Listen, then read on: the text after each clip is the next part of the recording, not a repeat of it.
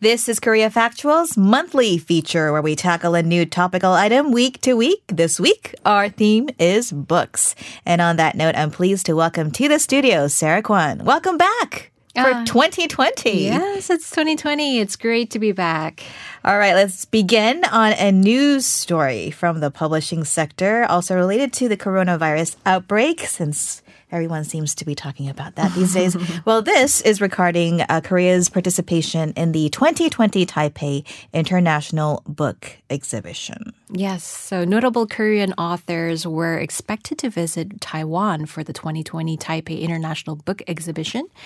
Which was scheduled for February, but now postponed to May due to the coronavirus. I see. And the book fair usually is held after the Lunar New Year, S- but it seems um, it was safety concerns that uh, was put into consideration in postponing this large international event that attracts thousands of visitors from all around the world. Yes. So uh, the Taiwan International Book Exhibition is organized by the Ministry of Culture and the Taipei Book Fair Foundation, and it's held annually for more than two decades. So the exhibition was has bragging rights as one of the biggest, most open book fairs in Asia, with a number of visitors surpassing 580,000 in 2019. Hmm. And this year, South Korea has been named the guest of honor. So this is great news. Oh, what does that mean to be the guest of honor? So there is a Korean pavilion that will be organized by the Korean Publishers Association and the Literature Translation Institute of Korea, which will focus on books, publishers, music, and fashion. Uh, which uh, the pavilion is to aim to promote K style and the latest trends in the Korean publishing culture. I see. So uh, there's going to be about 50 Korean books that have received a lot of attention recently, including children's illustration books, comic books, and 29 publishing houses and managing companies will be tar- uh, be taking part in this book fair. And one of our favorite uh, authors, uh, Cho Nam-ju, which is the author of the best-selling book Kim Ji-young, born in 1982, will also visit Taiwan for the book exhibition. Oh, great. Kim Ji Young. So, how was uh, that book accepted by the global audience, especially in Taiwan? The work has sparked widespread debate for its portrayal of sexism in South Korea, and the book's film adaptation, released in November last year, has also earned critical acclaim around the world and especially in the Asian countries, which really can deeply relate. So, mm. a lot of Korean writers such as Kim Young-ha, Cho Nam-ju, Choi Eun-young, Park Jun are some of the just of the writers that are expected to have book signings there. I see. All right. Well, let's move on to best sellers. Uh, who takes the honors for the month of January this yes. year? So just to share the top um, maybe 10, and I just picked about three books out of the top 10. Okay. So number one is 흔한 남매 3, which is uh, roughly translated to Common Siblings. Mm-hmm. This is a children's book uh, full of fun episodes, uh, games, and arts and crafts. And number two is 팽수. 오늘도 팽수, 내일도 팽수. So 팽수 for today and tomorrow.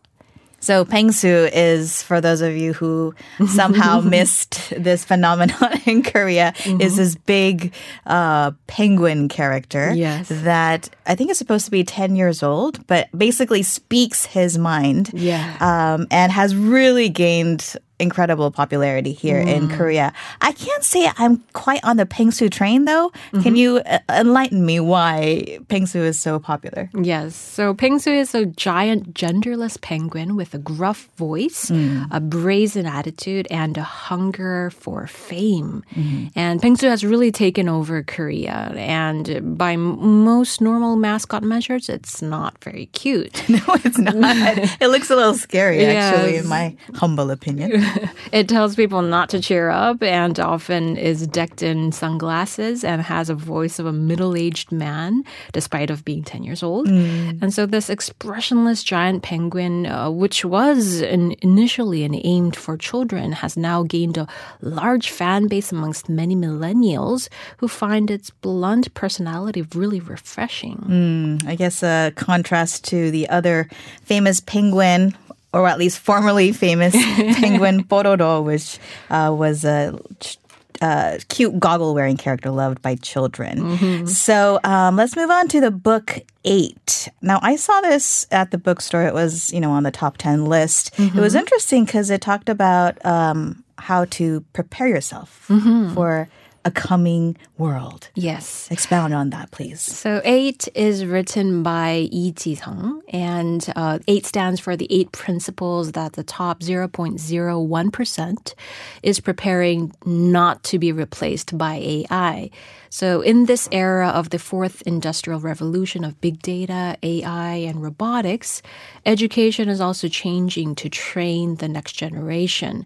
And many scholars and AI experts are stressing the importance of the ability to relate and creative imagination. Right, these are being the uh, characteristics that humans can provide in the age of era. So, explain to us how relevant is this to Korea? I mean, we are a a country among the most cutting edge uh, in data sciences and electronics. So, according to Boston Consulting Group, Korea is one of the top countries with the most of the jobs that, to be replaced by robots by 2025. And another report released uh, by International Federation of Robotics in 2016 said the number of robots per 10,000 laborers will be 531 in Korea compared to the world average of 69. Wow, world average 69, South Korea 531. Yes, so this means a lot of the Korean uh, core production can be automized rather than uh, compared to manual labor. I see. So, how would that impact uh, the education system we have here? So, a lot of top universities like Harvard, Stanford are now accepting education in classes not enough. Uh, sharing their classes on the internet where everyone can have access and participate. So we call this MOOC, which is uh, for short for Massive Open Online Courses.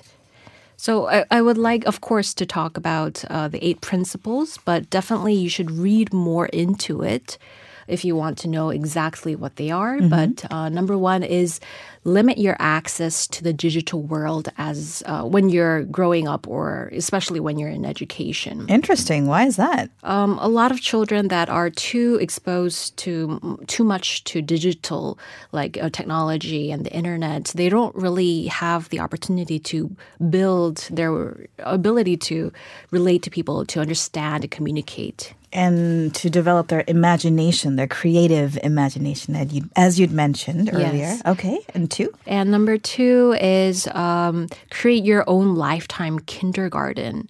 So this means that we need to go back to when we were young and have fun and really do stuff when we are learning um, these this knowledge rather than just trying to absorb uh, knowledge and information. Something that robots can't have. And three. Three is about forgetting about knowing and just do it and be it. So uh, this is how we really can create value, and this is what AI can't really um, really form because we have that creativity as human beings. So, wow, maybe that.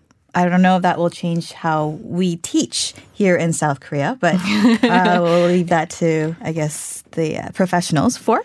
Uh, four is about a paradigm shift towards designing how to think. And so uh, we really need to take a lot of time and effort to um, really think about how we are creating paradigms, how we are uh, creating um, the conversation within the society. And we do have the ability to do so.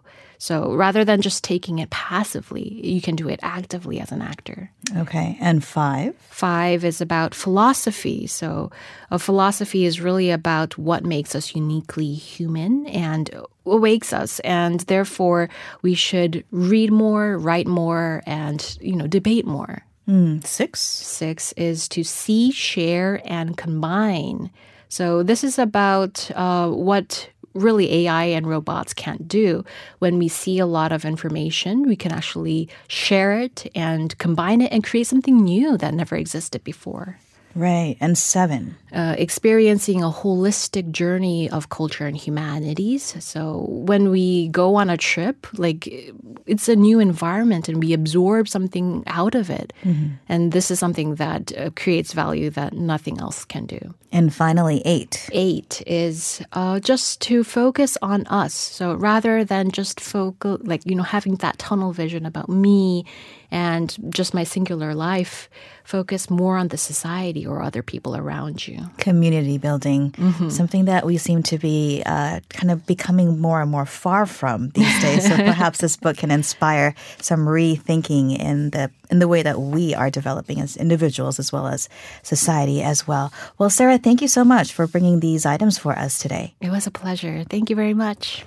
And coming up in the next hour, we'll have a special discussion on more things coronavirus, including how conversations on social media in China is playing out. Also, we'll take, a look into efforts to reduce our carbon footprint, then discuss the history of diseases here on the Korean Peninsula. Don't go away. We'll be right back with more.